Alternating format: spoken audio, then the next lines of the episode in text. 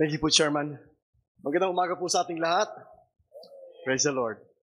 Kung kayo po ay may mga banal na kasulatan, ako po ay nag-aanyaya sa inyo sa aklat po ng 2 Timothy chapter 3. Yan po ay nasa ating screen, but I will read to you in Tagalog, and then we will go to the English part.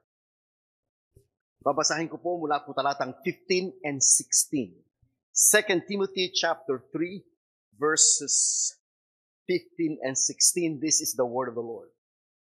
Mula pa sa pagkabata ay alam mo na na ang banal na kasulatan na may kapangyarihang magbigay sa iyo ng karunungan tungo sa kaligtasan sa pamamagitan ng pananampalataya kay Kristo Jesus.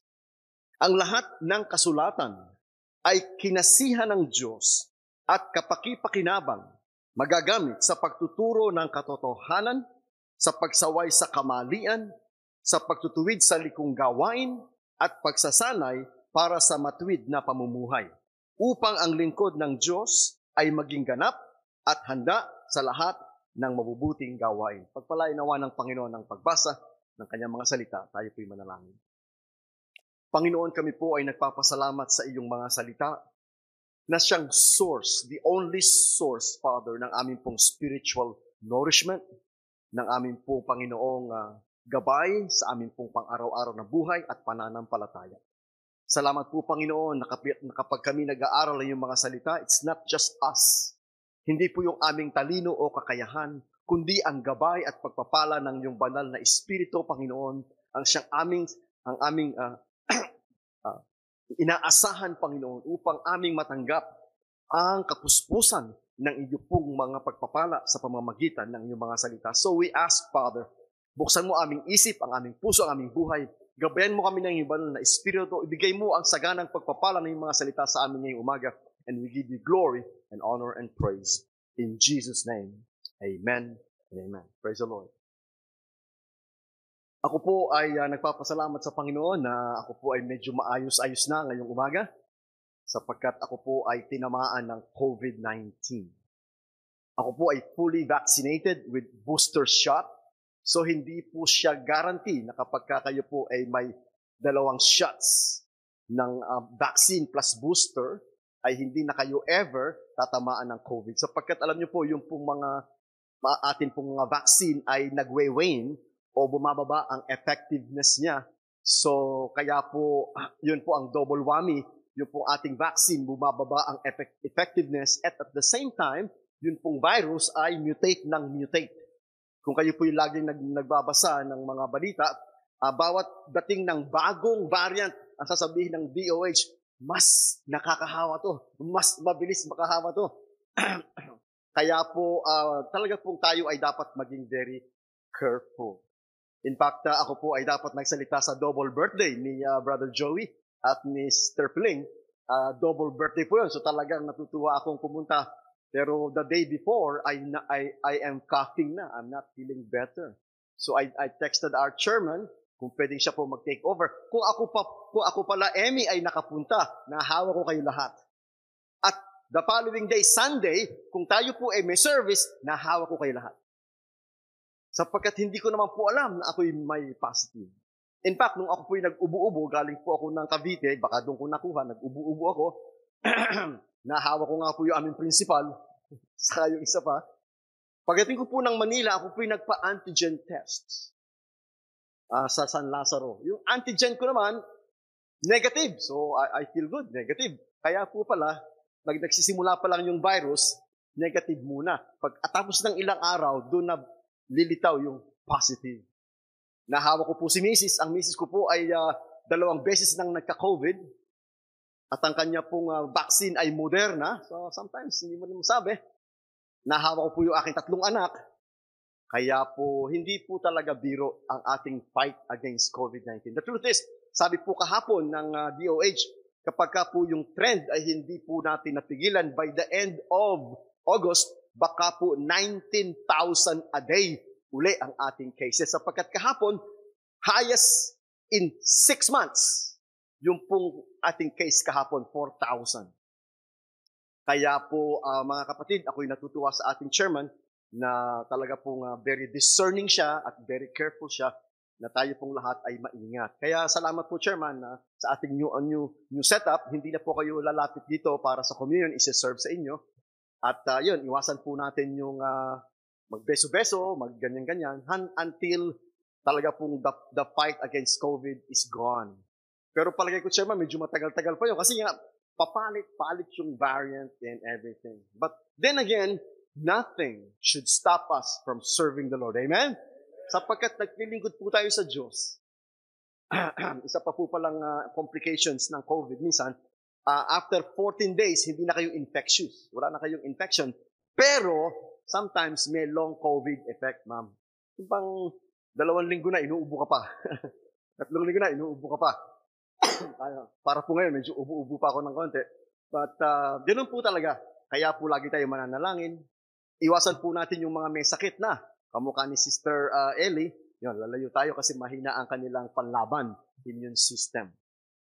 Going to our lesson this morning, alam niyo po, napakahalaga ng ating pong topic, the authority of the Holy Scriptures. Tayo po mga kapatid ay naghahanap ng authority kung saan natin ibabase ang ating pananampalataya at paglilingkod.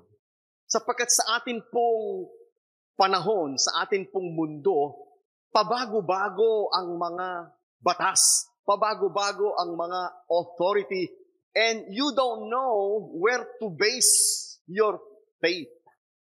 Kaya po mahalagang malaman natin that the, the, the only foundation, the only safe foundation of faith and practice is the authority of the Word of God. Hindi po natin pwedeng i-base ang ating pananampalataya sa tradisyon ng tao o tradisyon ng relihiyon sapagkat ang mga tradisyon po ay pabago-bago. Pa- kung sino ang nakaupo, kung sino ang majority, nagbabago po ang takbo ng atin pong mundo. In fact, right now, mga kapatid, ay uh, isang napakalaking uh, uh, panlilinlang ng Diablo sa buong sanlibutan ay yung pagtanggap, mga kapatid, sa same-sex marriage. It was approved by the United States Supreme Court to allow marriage between man and man, women and women.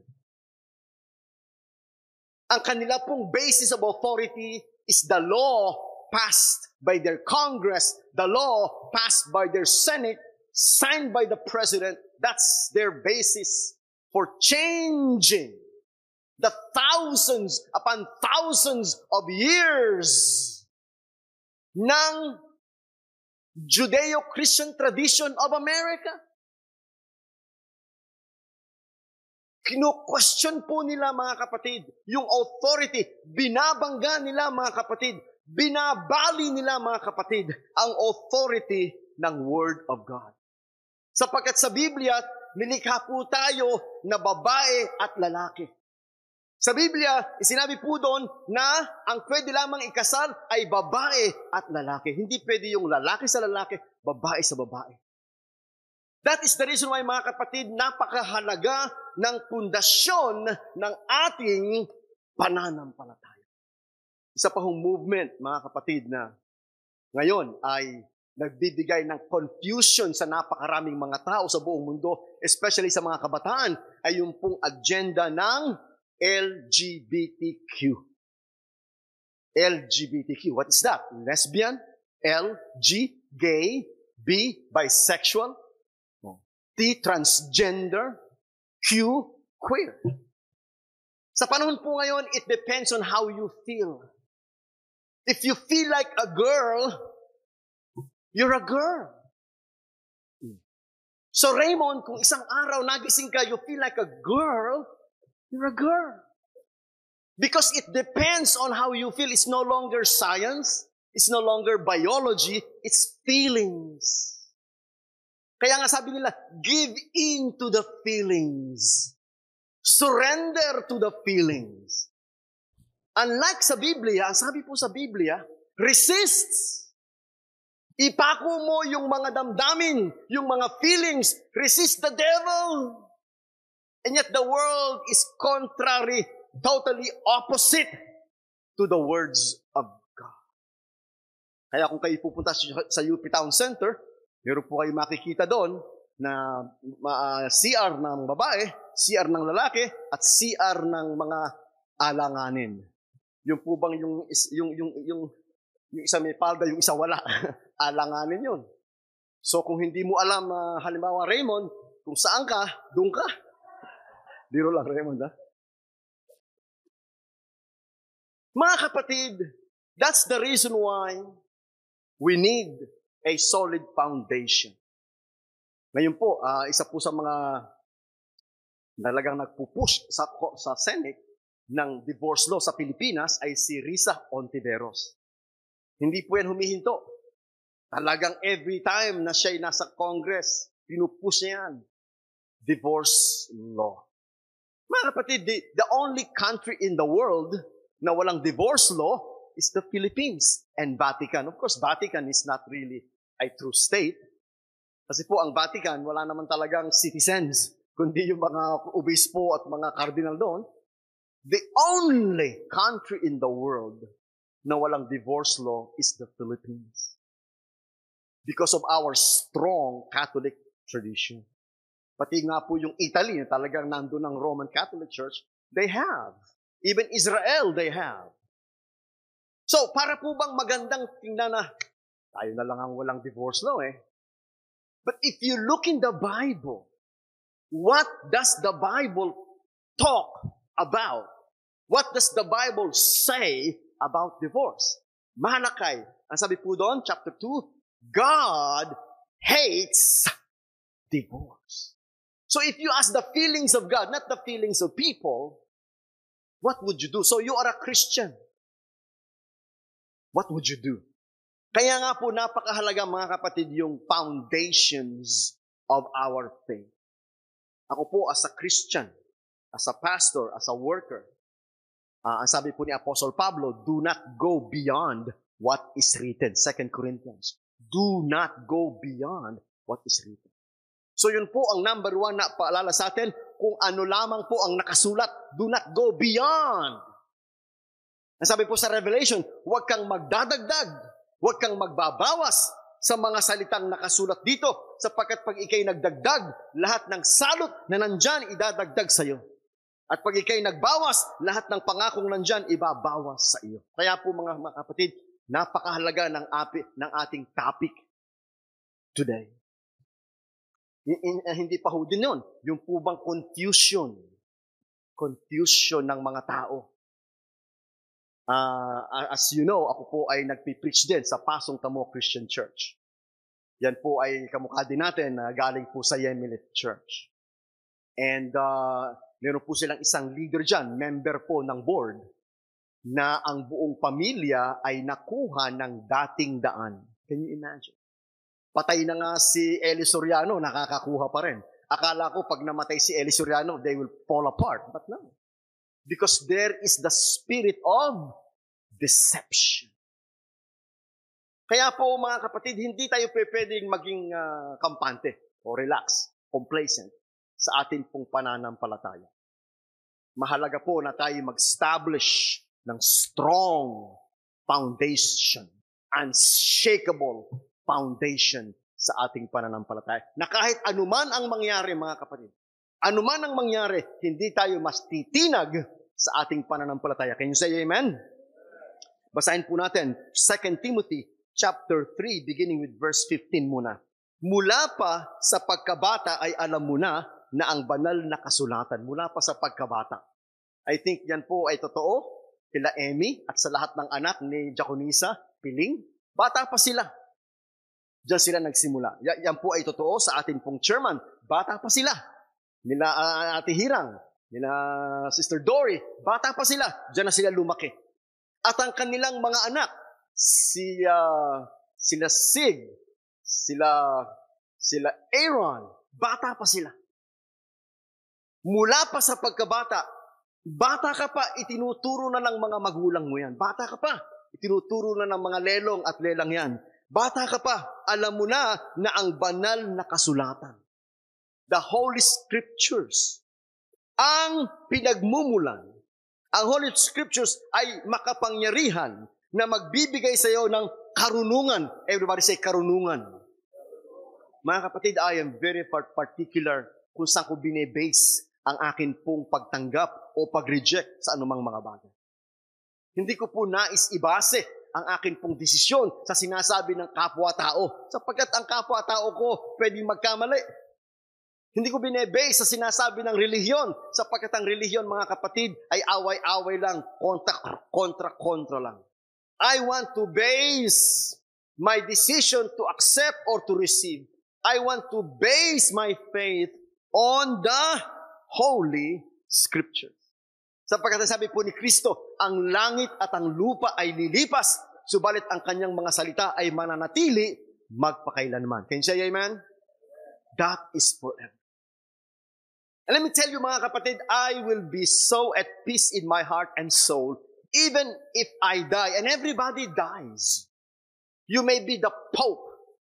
You may be Cardinal.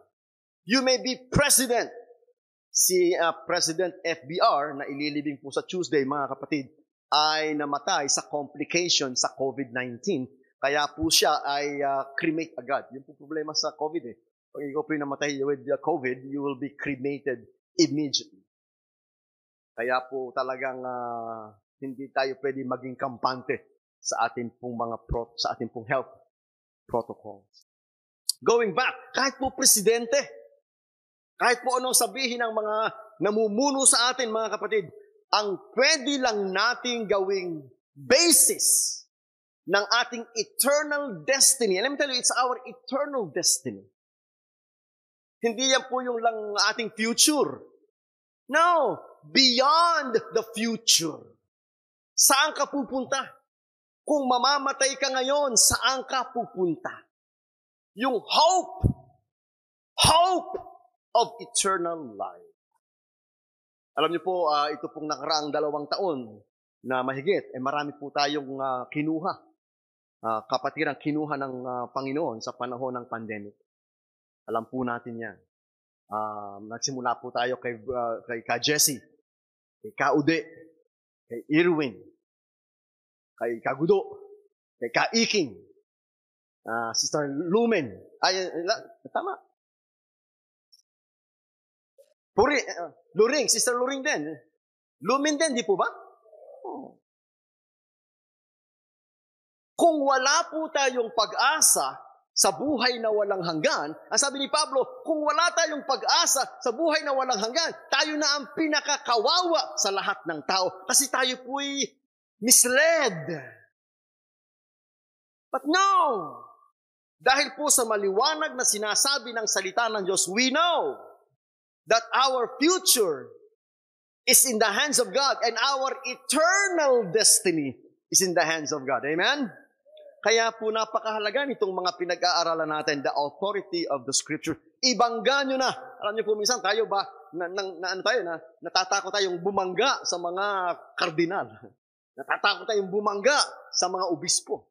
Natatakot tayong bumangga sa mga ma- ma- matitinding reliyon, malalaking reliyon, mga sikat na reliyon. Mat- natatakot tayong bumangga sa mga makapangyarihan. But let me tell you mga kapatid, wala pong mas makapangyarihan sa Panginoong Diyos na lumikha at was walang matibay na pundasyon sa salita ng Diyos. Heaven and earth will pass away, but my words will never pass away, Jesus said. So, Mula pa sa pagkabata ay alam mo na na ang banal na kasulatan ay may kapangyarihang magbibigay ng karunungan tungo sa kaligtasan. Pinakamahalaga po sa lahat yun, mga kapatid, yung kaligtasan. Hindi po yung kayamanan o kapangyarihan o kasikatan, kundi yung kaligtasan sapagkat tayo pong lahat, mga kapatid, ay manlalakbay lamang sa sanlibutan. We are just pilgrims. Sabihin niyo po, pilgrims. Yun. Tayo po'y naglalakbay lamang sa, taing, sa daigdig. Tayo po'y naglalakbay lamang sa panahon. We are pilgrims in space. We are pilgrims in time. We are pilgrims in this planet. And one day, our journey will end. Kaya po napakahalaga yung katiyakan na kung ikaw man ay papanaw, na kung ikaw man ay, ay kukuhanin na ni Lord, alam mo ang iyong eternal destiny. Napakaliwanag naman po John 3.16 Sapagkat gayo na lamang ang pag-ibig ng Diyos sa buong sanlibutan na ibinigay niya ang kanyang bugtong na anak upang ang sinumang sumampalataya sa kanya ay hindi mapahamak kundi magkaroon ng buhay na walang hanggan. You cannot go any clearer than that. Kaya nga po sabi nila, the gospel in one verse. The gospel in a nutshell John 3:16 For God so loved the whole world that he gave Jesus his only begotten son that whosoever believes in him. Yun na po hinihingi niya. That whosoever believes in him. Tapos po kami na sumasampalataya sa Panginoong Jesus. Amen. Ang sino mang sumasampalataya sa Kanya, believes in Him, will not perish.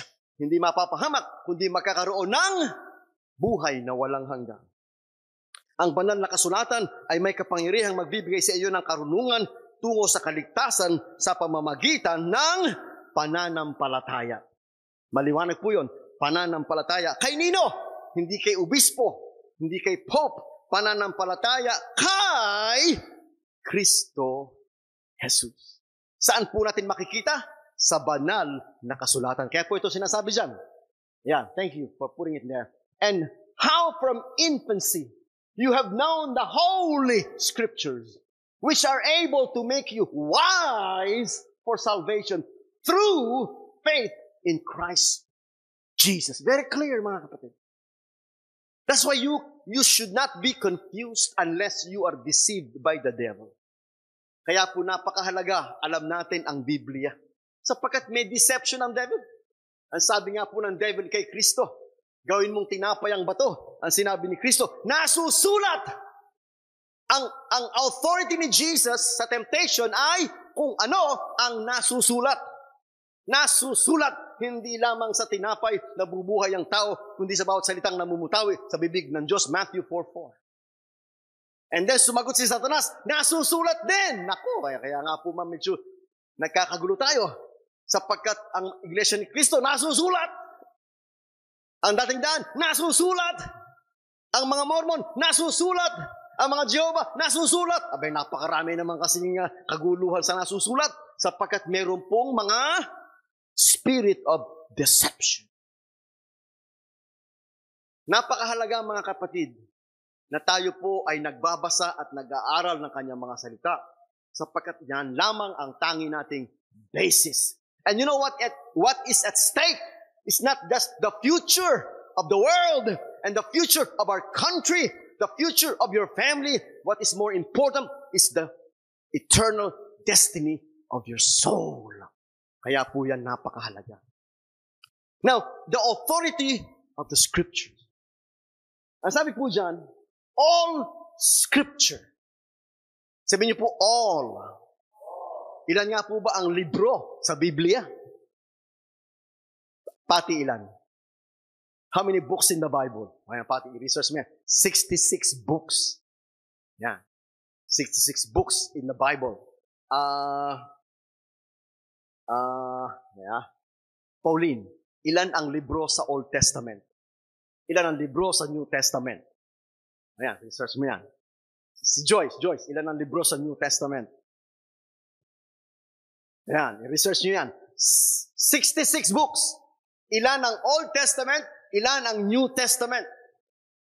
Yan. Sapagkat all, 39 sa Old, 27 sa New. All, all scriptures, mga kapatid.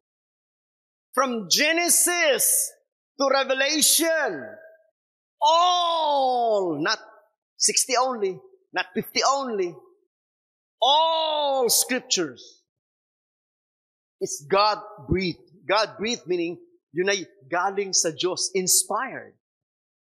In other words, nung magsulat si Matthew ng Gospel of Matthew, hindi lamang po siya nagsusulat, siya po ay ginagabayan ng banal na Espiritu. God breathed, in other words, the very words we believe in what we call plenary inspiration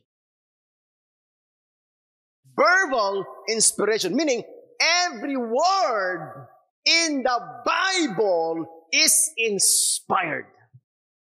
Every word in the Bible is the Word of God. Can you say amen?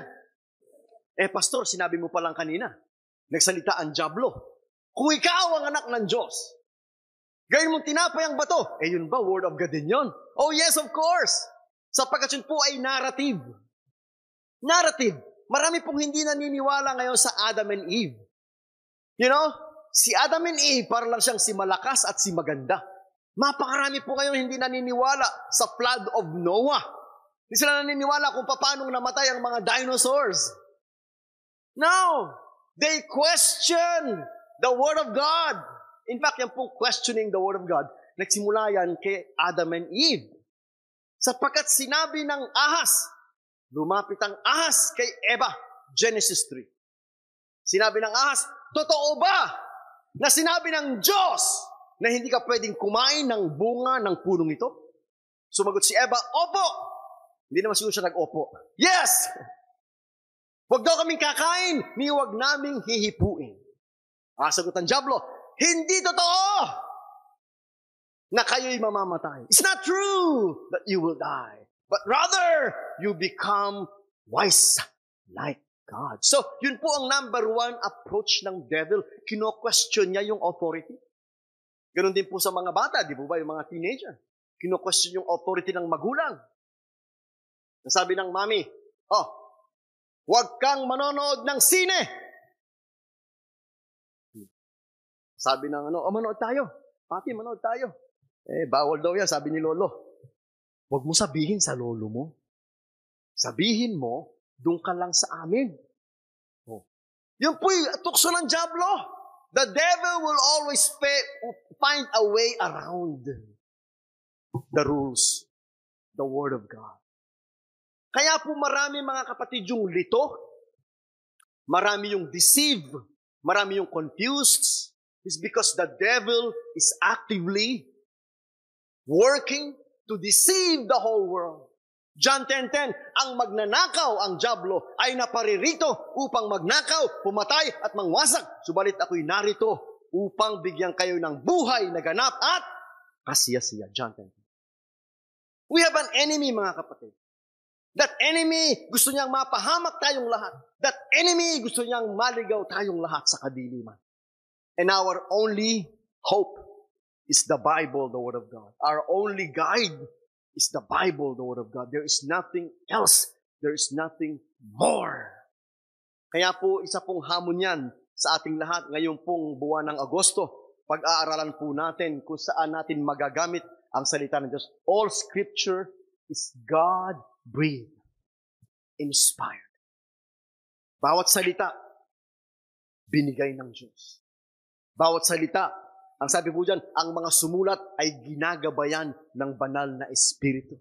Ang bawat salita ay buhay na salita ng Diyos. Sabi niya po sa Hebrews 4.12, the Word of God is alive and powerful. Every word is alive. Every word is powerful because every word is the Word of God given by the Holy Spirit.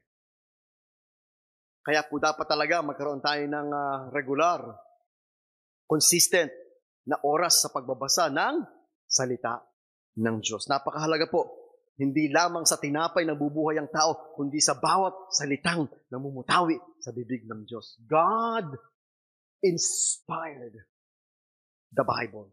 The writers of the Bible. Ilan nga po ba ang alam ninyong mga ginamit ng Diyos para magsulat ng Bible?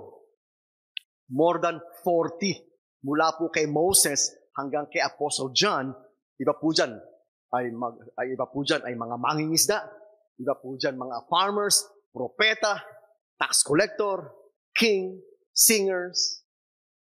Yan po, ginamit ng Panginoon, about 40 of them. In a period of what? In a period of 1,600 years. Nung po sinulat ang Genesis, hanggang sinulat po ang Revelation, lumipas po ang 1,600 years. Gumamit siya ng apat na pong mahigit ng mga tagasulat hindi lang po kasi yung pangalan doon mababasa nyo. Kamukha po halimbawa si Jeremiah, meron po siyang mga scribes.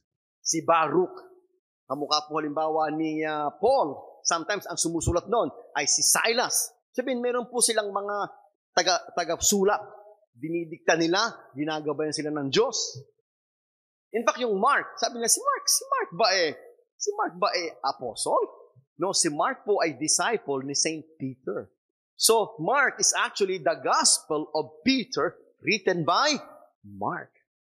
Dinidikta po nila yan eh. Yan po ang proseso kung paanong nasulat ang maraming mga holy scripture. Now, kaya nga po mga kapatid, saan natin magagamit ito pong mga salita ng Diyos, Holy Scriptures? Magagamit siya sa pagtuturo. Useful for teaching, rebuking, and correcting, training in righteousness. Yung 17.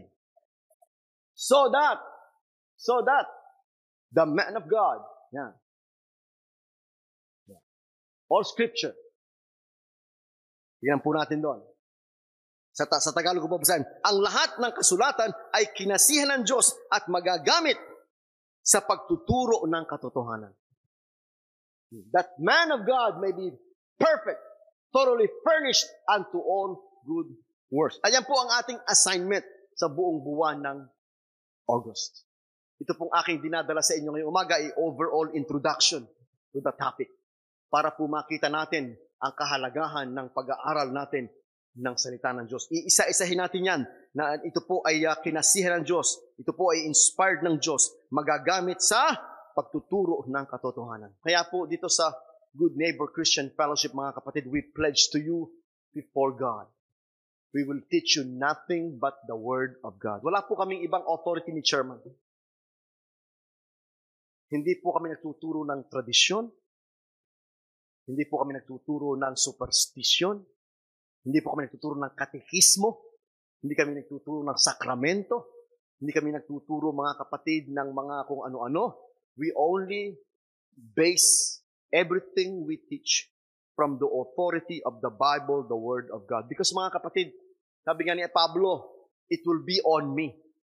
Pananagutan ko sa Diyos kapag hindi namin itinuro sa iyo ang the whole counsel of God. It will be my responsibility to God if we do not teach you the whole counsel of God. Someday, kung ikay mapunta sa impyerno, halimbawa lang, halimbawa lang, si uh, Kakosmi napunta sa impyerno. Tapos, namatay siya, namatay ako, nakita kami doon. Ano ginagawa mo dito, pastor? Kakosme, napakabigat kaya na napunta ka doon dahil sa akin. At ako nandun din, napakabigat kaya. Kaya ka, kakosme, I, I owe it to my own soul and spirit that I base what I say in the Bible, the Word of God, so that I will not be guilty of any man's soul. If you did not believe the Word of God, that will be your decision before God. But I will not give you nothing more than the Word of God. I will not give you nothing less than the Word of God because I base my own salvation on nothing more than the Word of God. You can count on that. So the day I die, I will give you nothing but the Word of God. Nothing more, nothing less. Because there is no other authority. No other authority. The Pope is not our authority. The Bishop is not our authority. The Bible is our only authority. At ito'y nagagamit sa pagtuturo ng katotohanan. So kung meron man po kayong confusion, meron kayong kaguluhan, ano ba ang totoo? Yan. Ano ba ang totoo? Mahirap po ngayon eh. O, manood kayo ng pelikula, hindi nyo lang kung ano totoo. Made in Malacanang. Totoo ba yun? Yung pa isa, yung Kapinks. Ay, ay, yun, yun, yun. Yung bang, ito, ito yung story based on these people. The story based on these people. So you don't know. Ano ba totoo? Yung sinasabi nila? Yung sinasabi nila? And let me tell you. Ano ba ang sinasabi ng Word of God? Because it doesn't matter kung ano sinasabi nila o sinasabi nila. Yung sinasabi ng salita ng Diyos will not change forever. Kaya po tayong lahat ay safe and secure.